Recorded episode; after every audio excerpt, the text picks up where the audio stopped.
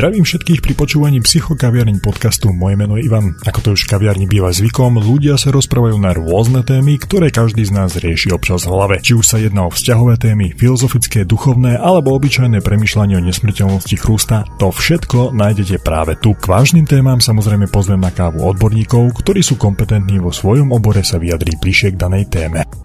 Psychokaviareň. Podcast o tom, čo riešite vo svojej hlave. A o čom sa vlastne budeme rozprávať, lásko moja? Mám rád, keď sa tak na mňa pozrie, že či mi úplne akože haraši. Téma je taká, že v rámci tej minisérie, ktorú som ti už možno spomínal, by som chcel urobiť podcast aj o tom, že taký akože pohľad na mužsko-ženský svet. A ty by si mala byť ambasadorkou za hetero ženy. Aha. Hej? Chápeš? Uh-huh. Chápem. Keďže, a čo sa odo mňa očakáva od ako ambasadorky, ako heteroženy? No, od ako... Či ako to mám nazvať? Si pripadám jak Xena teraz. Ako od ambasadorky heterožien by sa od teba očakávalo to, že by si povedala svoj vlastný názor na určité veci, uh-huh, čo sa týka či už vzťahu medzi mužom a ženou, alebo sladom na mužov, dajme tomu, alebo aj na ženy. A príde ti to dostatočne objektívne, keďže som ja manželka a ty si manžel? Ale tak snáď sa vieme odosobniť, nie? Joj, no tak dobre však. Aspoň teda dúfam. A vieš, teraz počas korony budem naháňať cudzie ženy po ulici, alebo čo? No by som ti ani neodporúčala. Ako heterožena. Takže, dobre. No tak teda, na čo ti mám podať názor konkrétne? Heterožena so záväzkami. Mhm. Lebo som mohol začať od Adama, vieš, že detstvo, že ty ako dievčatko, s čím si sa hrávala najčastejšie? Ježiš, tak vzhľadom na môj vek, no teraz nechcem sa prezentovať ako nejaká 50-ročná, ale ja som sa hrála stále s bábikami, ja som sa stále hrála na učiteľku, však prečo som asi učiteľka, že? Tak som mala naskladané vždy plišáky, bábiky, takto pekne vo dvojiciach, mali pred sebou zošity a ja som ich sekírovala a neskutočnú radosť mi robilo to, keď som im mohla napísať ja sama na ten papier diktát aj s chybami a potom som to ja akože učiteľka na druhej strane opravovala. Taká dobrá detská schýza, vieš. Detská schýza? No, tak ale čo? A tak som sa z toho tešila, potom som tak tie babiky karhala, zle si sa učil, 3 chyby tam boli.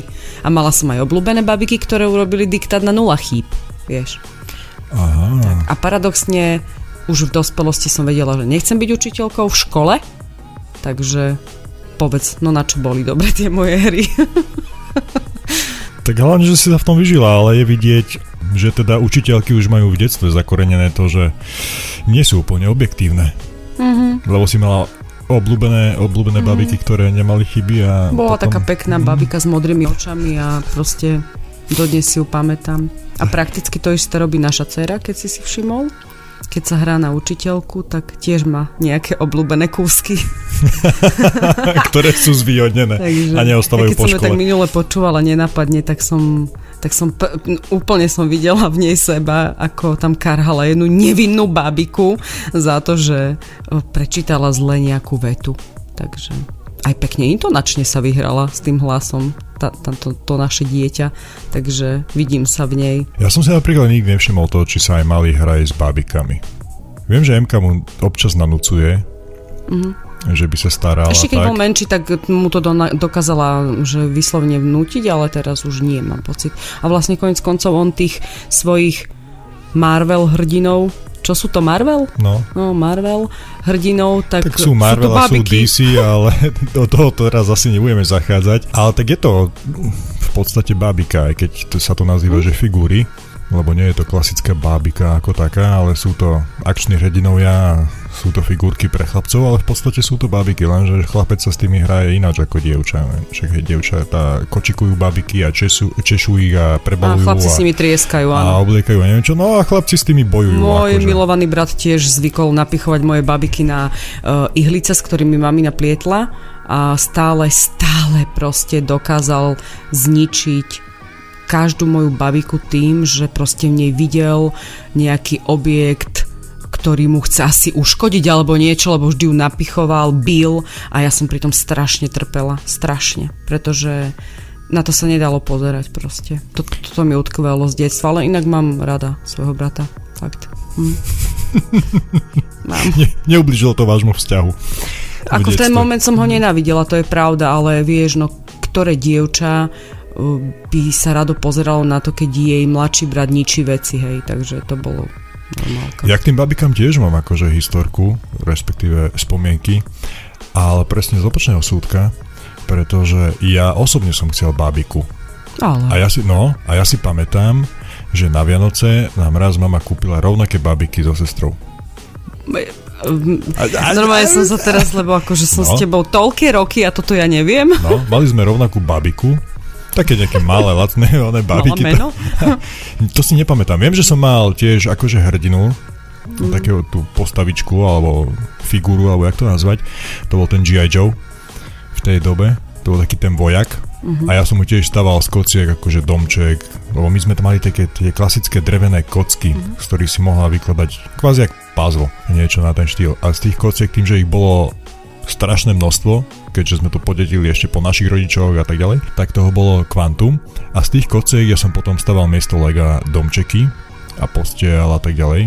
A tam býval ten G.I. Joe. Mm. Čiže on nemal s kým bojovať, lebo bol sám. Okay. A zase nemohol napadať sestrine bábiky alebo plišákov.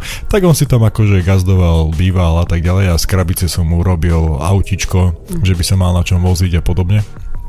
Ale pamätám si aj to, že som chcel bábiku. Ja fakt neviem prečo. Nepamätám si to. Teba už vtedy priťahovali ženy? Tak môže byť, keďže to bolo už po škôlke, sa mi zdá.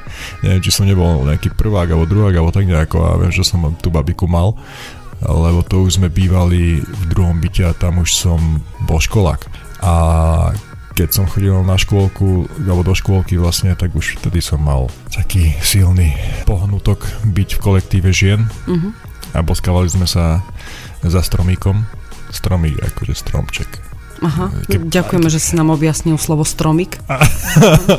Došlo mi, že som použil také dosť zvláštne slovo, tak pre istotu som mal potrebu vysvetliť, čo stromik znamená. Ale proste sme sa tam schovali v rohu za stromček a sme sa mali poboskať aj ja, aj kamarát s tou slečnou. Ježiši Kristia, že ty a kamarát. Nie. Už som chcela povedať, že jej pozri, aký hetero pekný detský vzťah, a do toho si dal, že ty a kamarát. Ona sa mala rozhodnúť na základe toho, kto sa bude lepšie boskávať, že kto bude jej priateľ. Krásne. No. Neviem, ako sa volala. Neviem, ako sa volal kamarát, ale viem, že som vyhral. To je podstatné. No, už vtedy som bol alfa. Čo ti poviem? Blahoželám ti k tomuto poznatku. A presne na toto som si spomenul vtedy, keď si bola tehotná Zemkou a ja som bol venčiť Faňu. Faňa je náš pes. A som sa tak prechádzal v tom parku a vedľa toho parku bola družina, respektíve tá základná škola, a deti z družiny boli na dvore a len som počul, ako jeden chlapec po druhom kričal, že poď naspäť, ešte nič nie je rozhodnuté, ešte sa s tebou neboskávala. Mm-hmm. A ja som si jednak vtedy uvedomil to, že to isté som robil ja ako dieťa, len nie v škole, ale už v škôlke. A na druhej strane som si uvedomil to, že ty vole, čakáš dcéru. Uh-huh. A ja ako otec dcéry budem doma trpnúť, s kým sa ona bude boskávať, aby sa rozhodla, s ktorým chlapcom bude potom chodiť. To bol pre mňa taký dosť, neviem ani pomenovať ten pocit alebo tú emóciu, ale pocitoval som asi zúfalstvo v to prvý moment.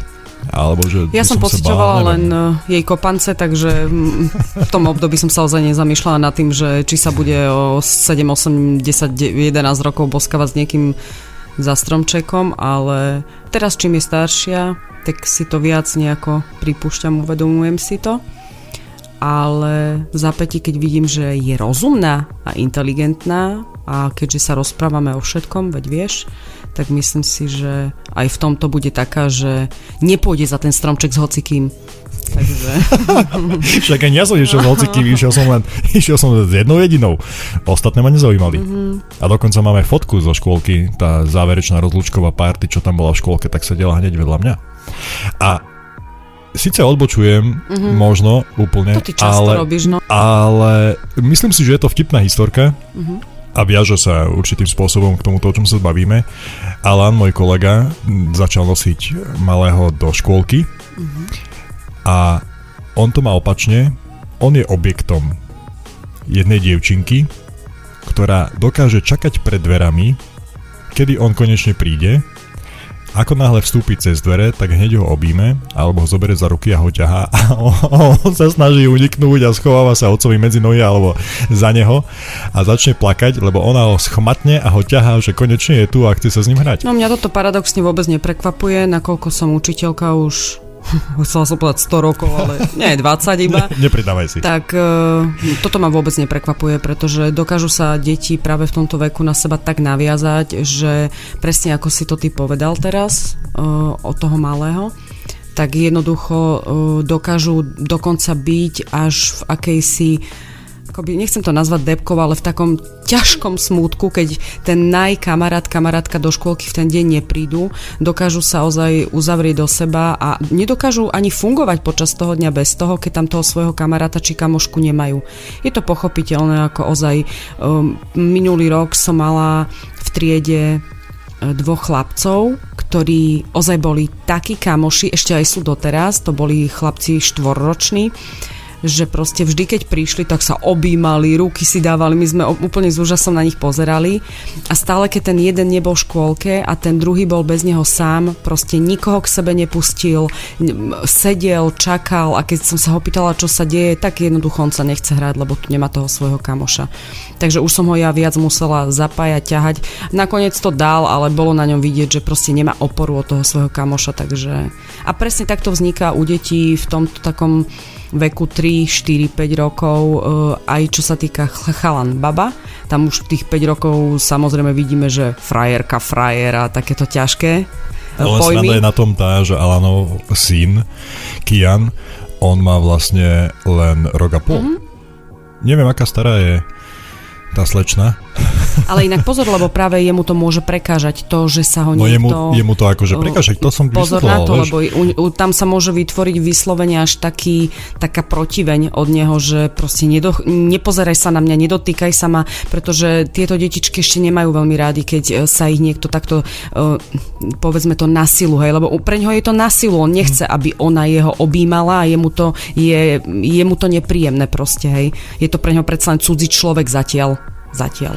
On vyzerá z toho, akože on sa z toho smeje na jednej strane, že je to srandovné, jak už teraz je naháňaný ženami. Mm-hmm. A na druhej strane mám pocit, že aj jeho samotného to znervozňuje to, že ten malý fakt sa otočí a uteká preč. Mm-hmm. On nechce s ňou akože mať nič zatiaľ. Uvidíme o pár rokov. Ale ja si spomínam napríklad aj na Emku, ako ona keď bola malá, tak mala potrebu každého tískať a štípať po líci, aj keď ona nechcela ublížiť, ale chcela dať najavo, že sa z toho teší, že sú konečne spolu a tak. A tiež som si všimol, že veľa detí nechápalo takýto prejav nejakého nejaké nákladnosti. Naša Emka má 11 o mesiac a robí to stále. Ona stále, keď príde a mamka moja, ťa tak ľúbim a strašne ma štípe a stíska, ale proste ja to tak vnímam od mala, že to stále robí, že je to prejav jej náklonnosti, jej prejav toho, že má človeka rada a je s ním rada, takže absolútne jej nebraním v tom, aby to robila ďalej. Nech stíska! Len pozor na to, koho. Kým nestíska cudzí a nestíska nás, je to OK. Bude to horšie, keď bude tiskať niekoho iného. Aj v tom, o tomto sme sa veľakrát bavili, keď som sa rozprával s kamošmi a vždy ma strašia tým, že máš dceru, takže bolo by dobré, keby si sa obstaral nejaký zbrojný pás a tak. A ja si vtedy vždy spomeniem na scénku z Bad Boys. Neviem, či vieš, ktorú myslím. Presne viem, ktorú myslíš. Čo príde... Nespomeniem si na to, ako sa ten chlapec volal, ale viem, že mal 2 metre a keď otvorili dvere, tak nastala tam veľmi vtipná scénka, lebo prišiel pre tú dceru, mali ísť na rande a presne tak nejako si to predstavujem aj ja. Lenže nemám zbrojný pás, tak budem mať sekeru pri dverách položenú.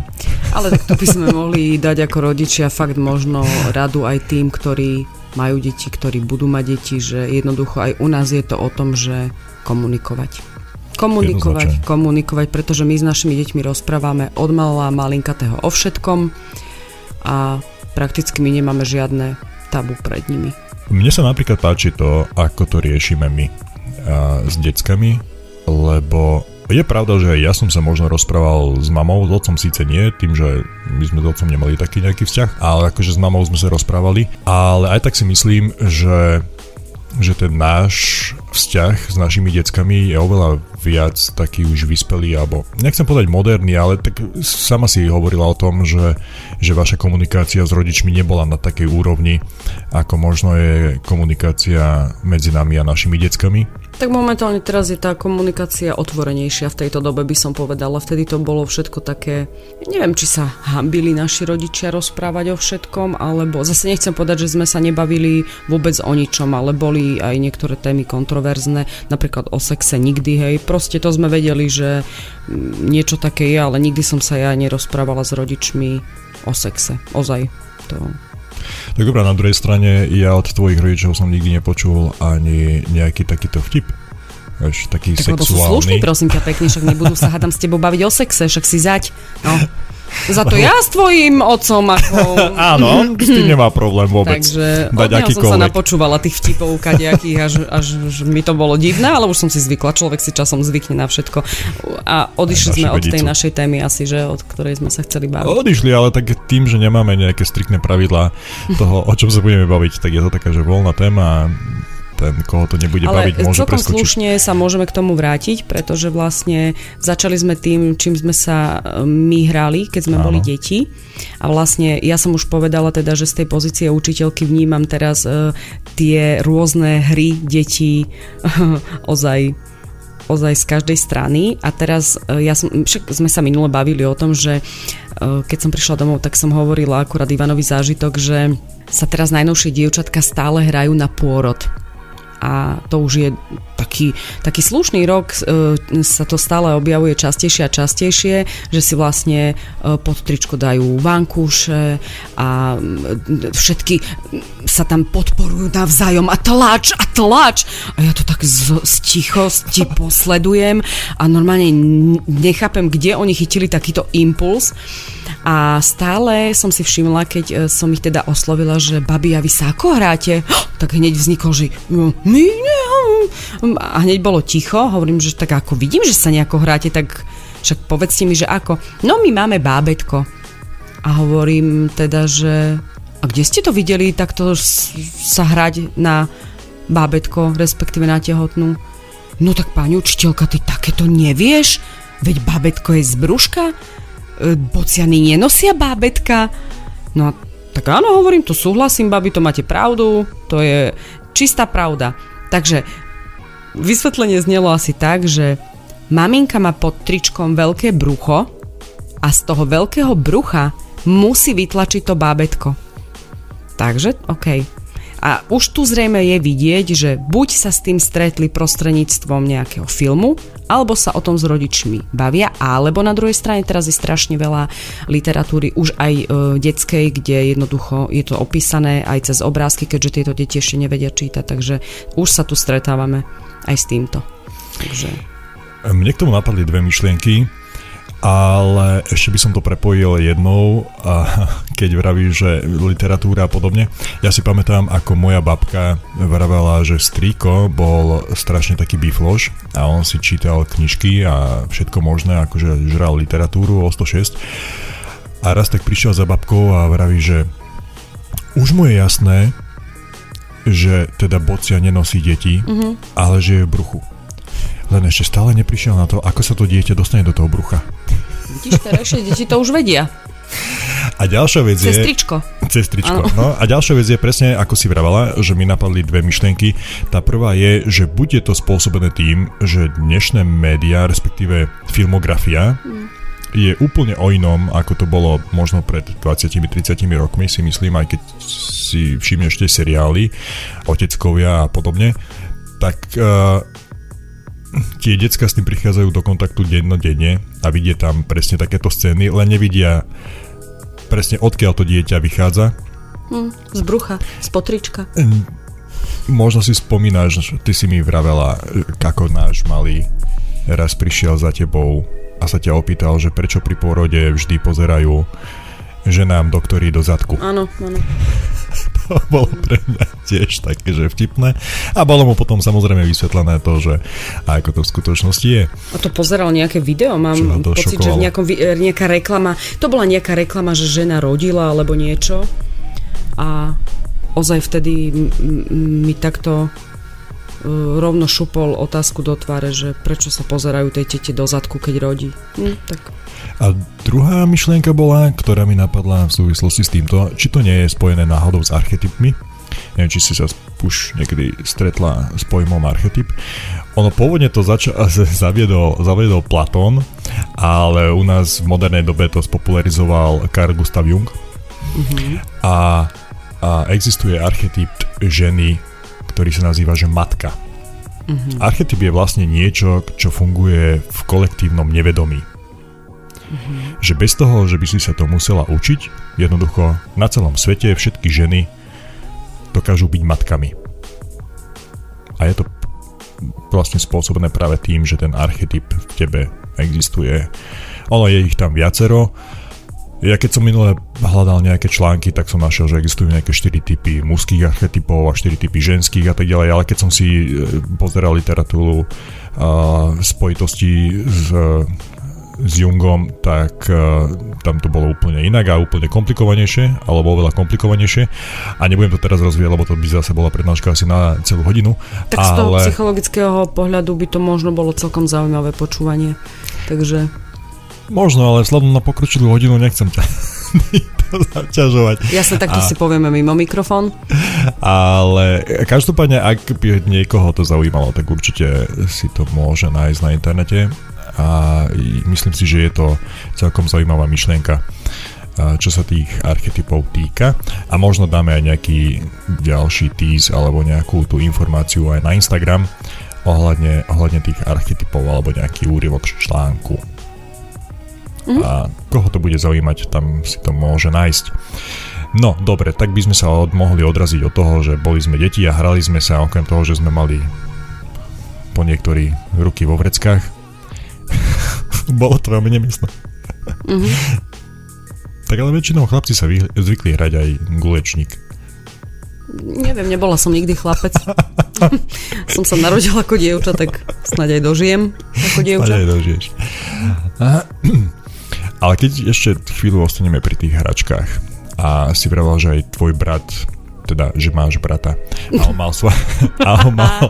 mal svoje hračky. Hrala si sa aj s hračkami tvojho brata?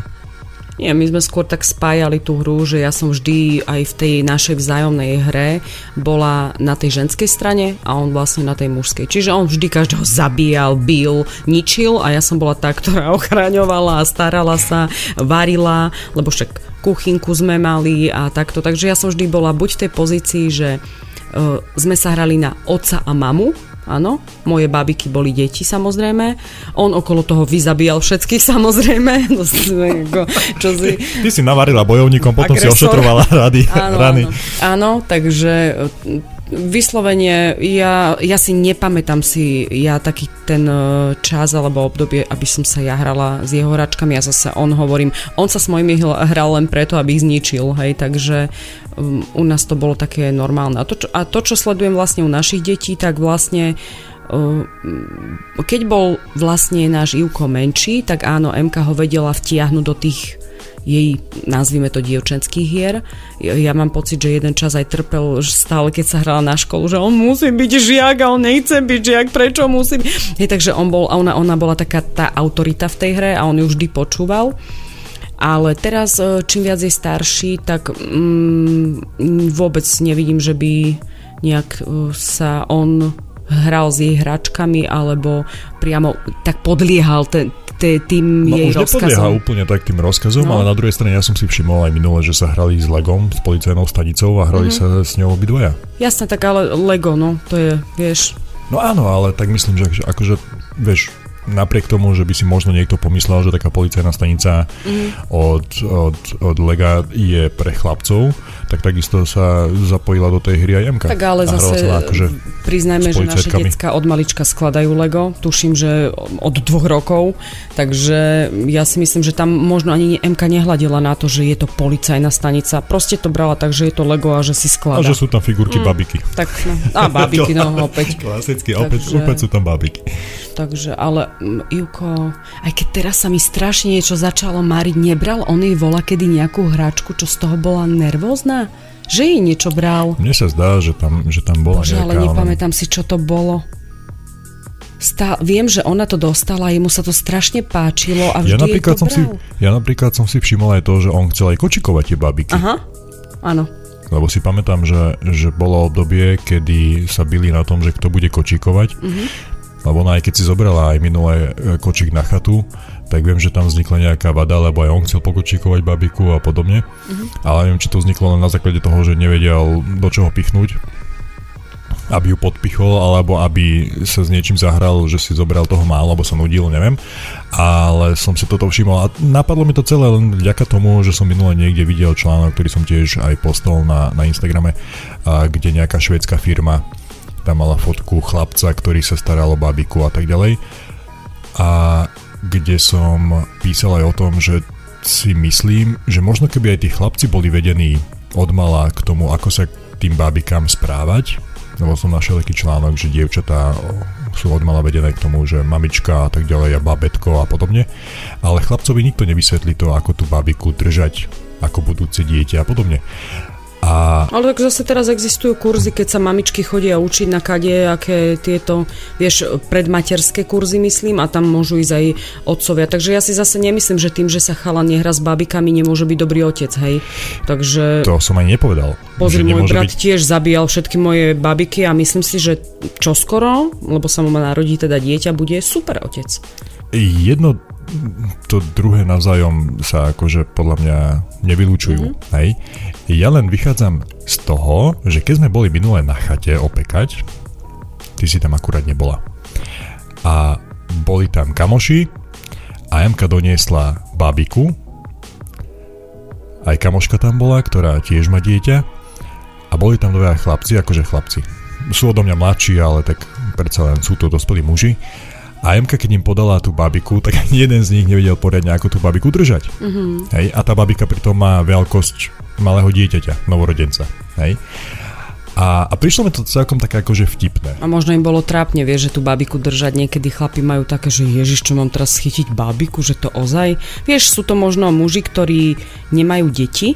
Dobrý postreh. Teda sa nehrali so svojimi dcérami, tak ako ty, lebo ty vieš babiku chytiť, pretože ty si sa so svojou dcérou... Ale ja som svoju dceru vedel chytiť aj predtým, než by sa narodila. Mňa to nemusel nikto učiť. Ale možno to vyplýva aj z toho, že ja som mal mladšiu sestru o 5 rokov, o ktorú ja už som sa dosť v relatívne mladom veku dokázal postarať, kým rodičia išli na nákup alebo tak. Tak už si mal tú skúsenosť, vieš, a možno práve títo chlapí, jednoducho, ja si myslím, že možno im to prišlo aj trápne, vieš, že teraz Ježiš Mária, tak tamto v kolektíve sa tam s babikou, vieš, poznám známych, ktorých máme, ktorý by chytil babiku, dal by jej pusu a ešte by zahral divadielko s tým, že Ježiš, aké máš krásne dieťa, Emi, hej. Proste je to o človeku, to nebudem tým, že teraz on sa v detstve nehral s babikami. Ja som ho nepovedal. Zase to vykrútila trošku, si myslím, že ma chytá za slovička. To nešlo o to, že musia sa chlapci hrávať s babikami, aby boli lepšími otcami.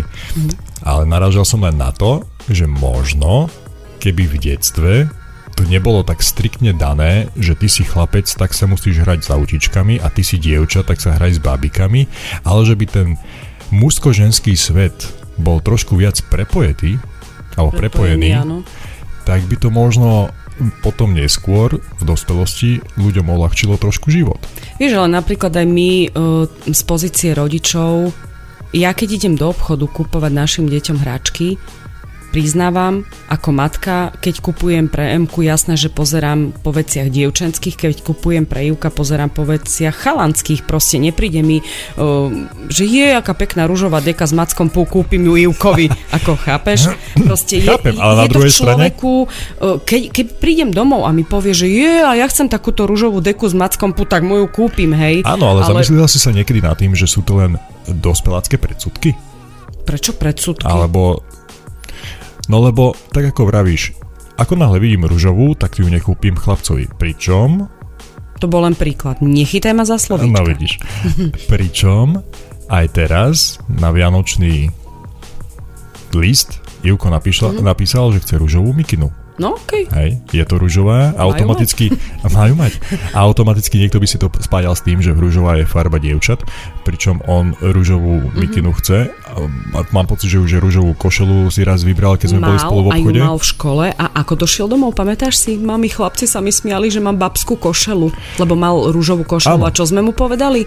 Kašli na to proste, keď sa ti tá ružová košela páči. Nosím takisto ružovú, mám ružové tenisky a nehambím sa za to, ale toto je presne to, kvôli čomu ja aj chcem robiť takéto rozhovory a takýto podcast, aby ľudia sa možno nad tým mohli zamyslieť, či je to ozaj správne.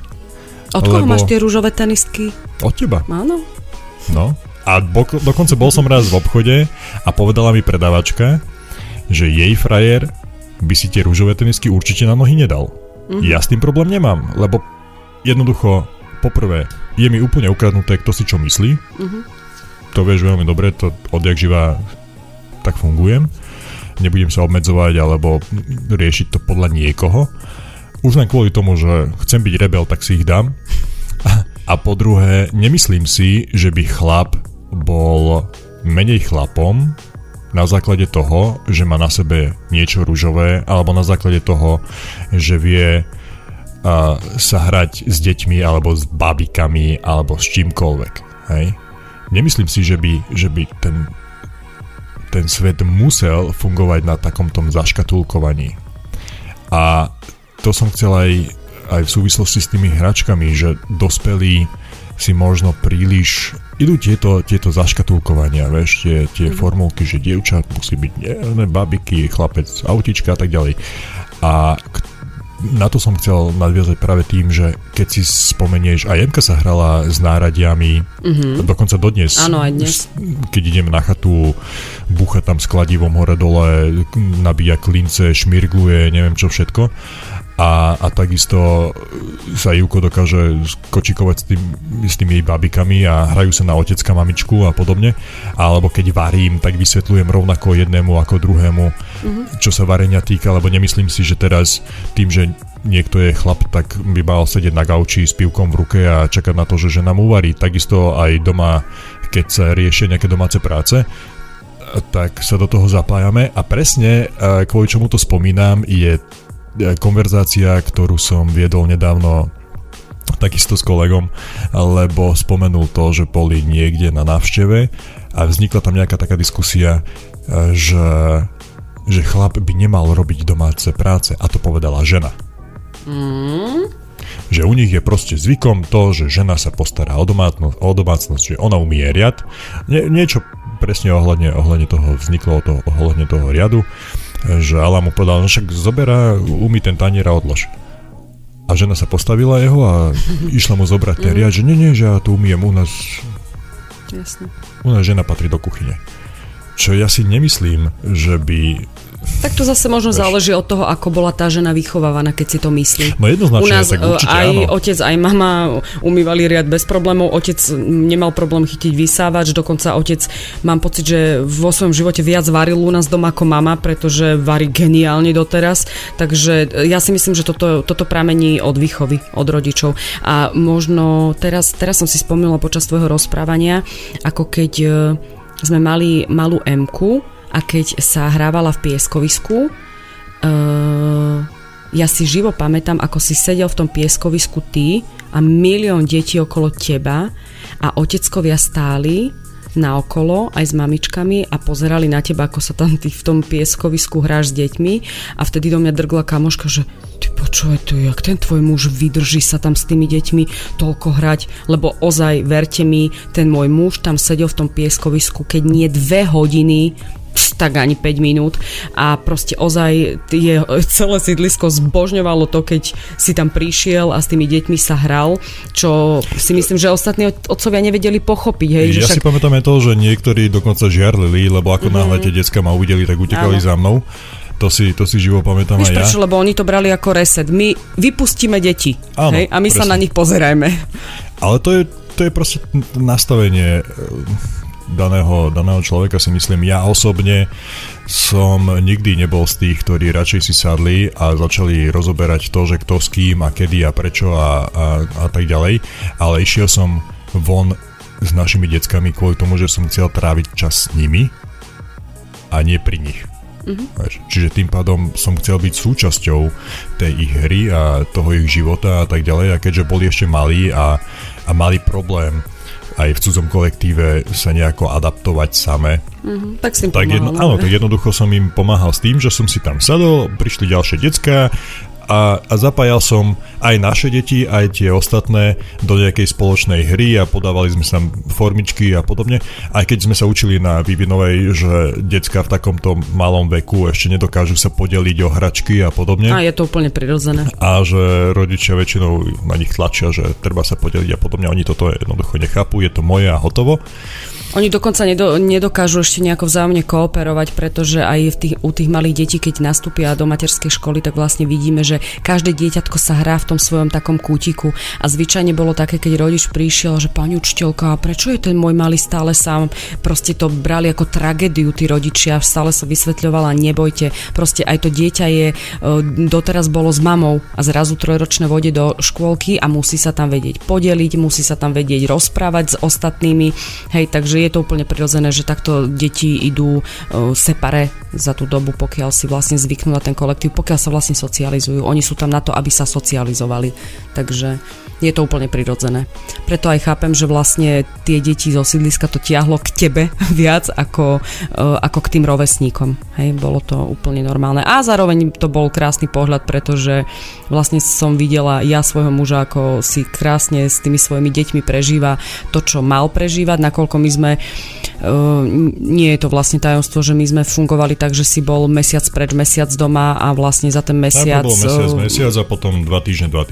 Tak a vlastne za tú dobu, čo ty si bol preč, tak som vlastne s nimi išla na plné bomby a keď si sa vrátil, tak vlastne ako keby mne dal vydýchnuť.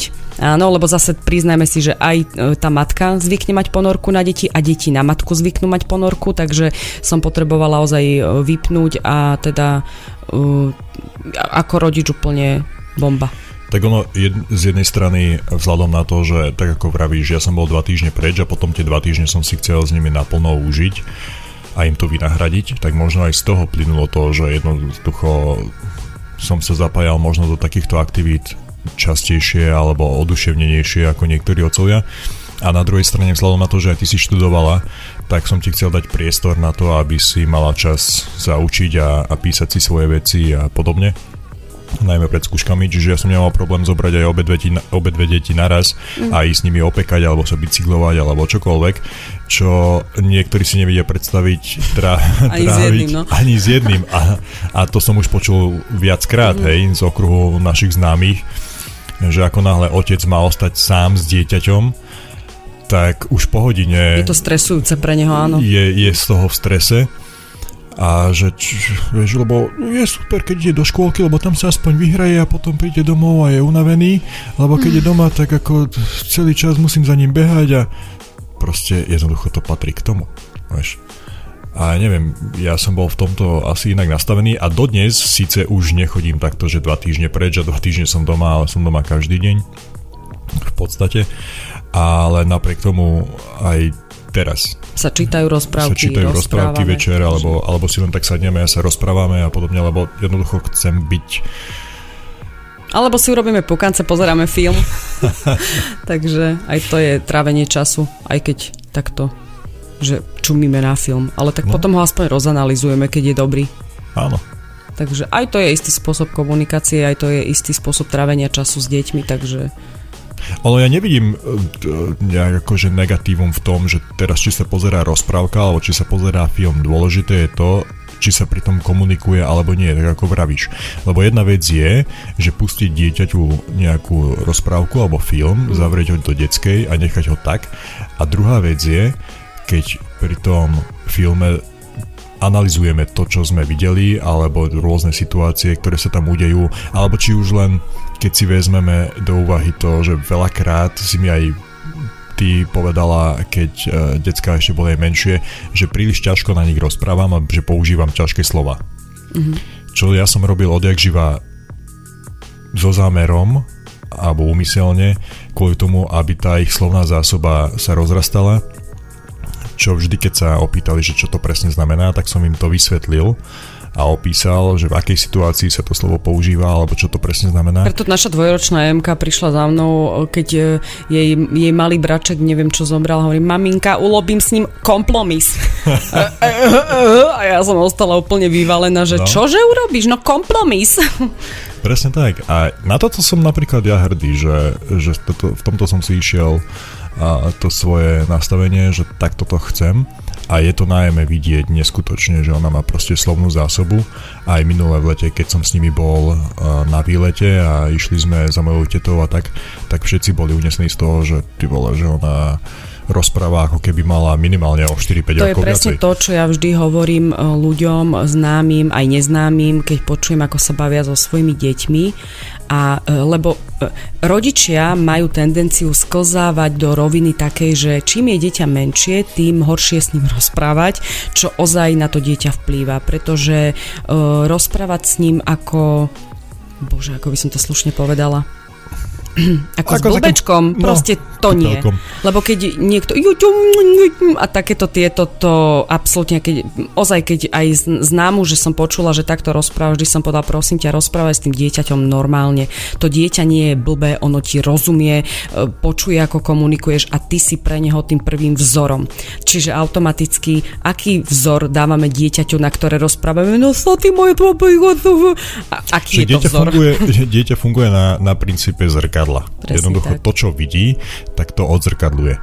A to, presne na toto, čo hovoríš, som upozorňoval ja tiež minule známeho, že ako náhle mu mali začne rozprávať, tak aby nerobil tú chybu, že zle vyslovené slova alebo skomolené slova bude po ňom opakovať. Ale aby ho opravoval a aby tie slova používal správne, lebo tým pádom by utvrdzoval toho malého v tom, ale že ja je to správne. Ale ja chápem, že ľuďom sa to páči, že ako krásne to dieťatko rozpráva, je to ako fajn, hej, teraz nehovorím, že rozprávať ako s diplomovaným doktorom, hej, ale jednoducho proste tú reč ozaj nastaviť tak, aby sme my rodičia boli vzorom, hej. Takže, lebo tak ako staršie deti potom opakujú kadejaké vulgarizmy, že...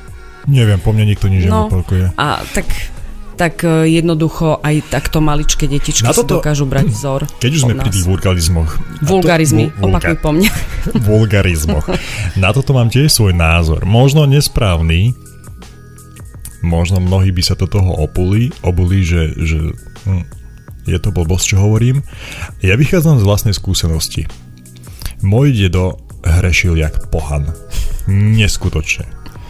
A pritom vieš veľmi dobre, že my keď sme sa spoznali, ja som ešte nehrešil. Dokonca som upozorňoval teba na to, že by si nepoužívala niektoré neslušné, nemravné slova. A potom jednoducho som dozrel, dospel, neviem, a začal som... A začal si hrešiť, wow. Začal som byť vulgárny. A v dnešnej dobe si na to nedám pozera, robím si srandu, keď nájdem nejaké články a štúdie, že inteligentní ľudia hrešia viacej alebo podobne.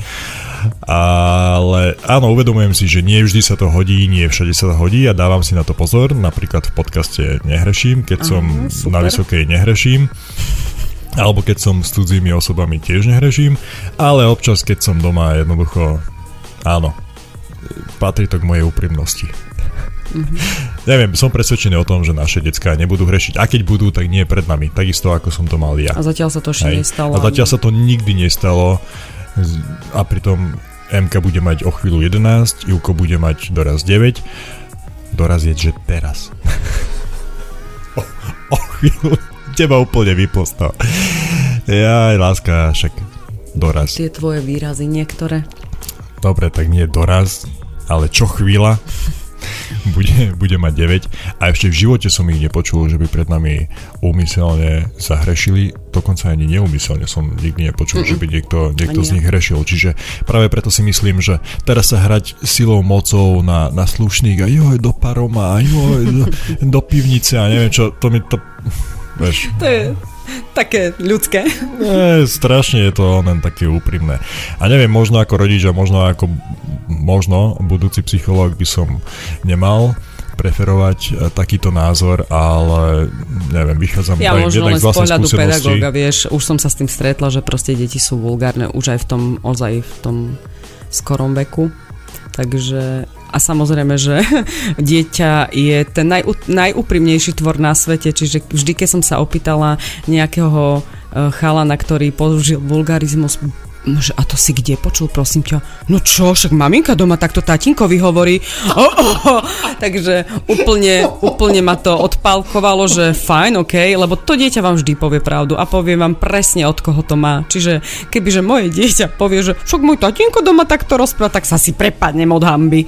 Takže... Ale tak zatiaľ no dobre, zase ale nedošlo. Pozor, ja aj keď hreším, nenadávam konkrétnej osobe. Nikdy som ti pred deťmi nenadával, ani nie že pred nimi, ani inak, ani za nimi, ani pred nimi a rovnako nenadávam ani im. Ja ak nadávam, tak nadávam vo všeobecnosti alebo na konkrétnu nejakú danú situáciu, keď sa mi niečo nedarí, ale nie je to ako, že musí to byť, že sa to stane. Alebo že to tak je, ale tak zase niečo úplne iné je, keď si takto nadávajú navzájom, to fakt no, v každom prípade správajme sa k deťom tak, ako chceme, aby potom oni pôsobili v budúcnosti. No dobre, a že by sme sa vrátili nejako k tej našej téme. Opäť sa ideme vrátiť, a tak už som myslela, že už sme všetko to. Hej? Či? Myslíš? Ja si myslím, že o tom by sme vedeli ešte rozprávať veľmi dlho, počúvaj. Tak áno, ale zase nechceme mať dvojhodinový podcast. No. Tak nie, ale tak môžeme to dať na časti. Ale však ja zabudnem, čo sme hovorili v tej prvej. Tak ale my sa nebudeme musieť vrácať k tomu, čo bolo v prvej časti. My môžeme pokračovať ďalej s tým, že pri týchto 40 minútach, ktoré sme aktuálne dali, to stopneme a pôjdeme si akože ďalej, ale... Ale tak ja dúfam, že ľudia pochopili to, čo sme im tým chceli povedať, že vlastne aj keď sa chalan hrá s babikou, neznamená, že je iný a hneď mu treba nadávať, že bože, čo z teba vyrastie. A keď sa baba hrá zase s autičkami, alebo jednoducho je nastavená tak, že viac jej to sedí napríklad aj to oblečenie chalanské, hej, mala som minulý rok v triede dievčatko, ktoré proste... Bolo úplne unosilo dresy, maminka z toho taká nešťastná, ona ju vždy na foteničko dala do cukríkových šiat, no čo tá malá robila, keď mala šaty na sebe, tak toto trpela. Ale nemyslím si, že toto by zrovna bolo správne. Trpela, proste treba to svoje dieťa prijať také, aké je a jednoducho, keď inklinuje k niečomu, pričom sa cíti dobre, pričom ozaj je same sebou, tak ho od toho netrhať, pretože tým mu ešte viac ublížime to, ako keby si ľaváka precvičoval na praváka, hej, jednoducho chyba. Prosím? To sa mi stalo v detstve. No nech sa páči. No. Údajne ja som bol pôvodne ľavák a začali ma učiť na pravú ruku kvôli tomu, že by som to mal jednoduchšie v škole. Tak toto nikdy nerobte, ľudia. A preto ja občas používam obe ruky. Síce písať s ľavou neviem, ale dosť často používam aj ľavú, ako nemám s tým problém, že nemám dve ľavé ruky, ale mám možno dve pravé, alebo mám dve ľavé. Ja to bola na mňa otázka? To bola taká, akože... Mali by ste začať nahrávať podcasty so svojimi manželmi, to sa Baršo dozviete o nich. Aha, čo som sa dozvedela. Ale toto mi tiež príde strašne spisovné, Baršo. Tak sa dozviete kadečo o svojom manželovi. Baršo je rovnako akože doraz. Však sme multifulty, tak... No dobre, ale tak prebrali sme decka, prebrali sme hračky a podobne, ale ja by som sa ešte chcel nejako tak prepracovať aj k takým nejakým všeobecným názorom žien na mužov. Ale to už je iný podcast. Toto. To už bude ten ďalší diel, možno. Ak budete mať chuť si nás vypočuť naďalej, ako tu filozofujeme o mužsko-ženskom svete, tak... Pedagogicko-psychologickom, dalo by sa povedať. Tak pedagogika tam bola, ale tá psychológia zatiaľ neviem, či bola súčasťou. Ale tak ako si o tých archetypoch rozprával? Wow! Wow, no.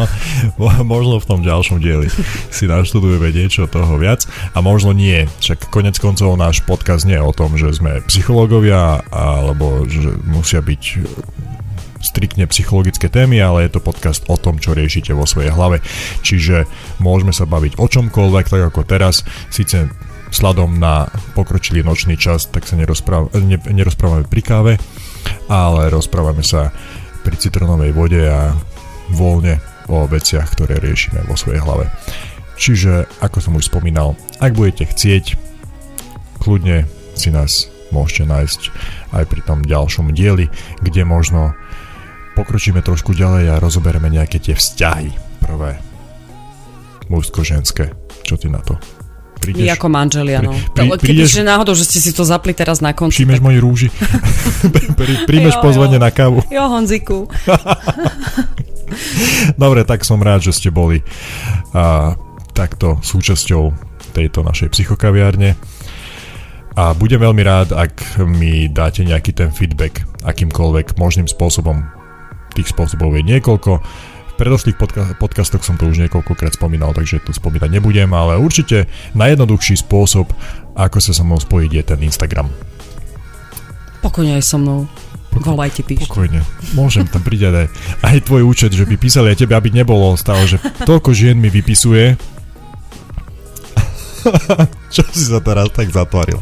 Ja tam komunikujem s kýmkoľvek, kto mi napíše. Nemusia to byť ženy, môžu to byť aj muži. A sú medzi nimi aj muži. Psychokaviareň. Podcast o tom, čo riešite vo svojej hlave.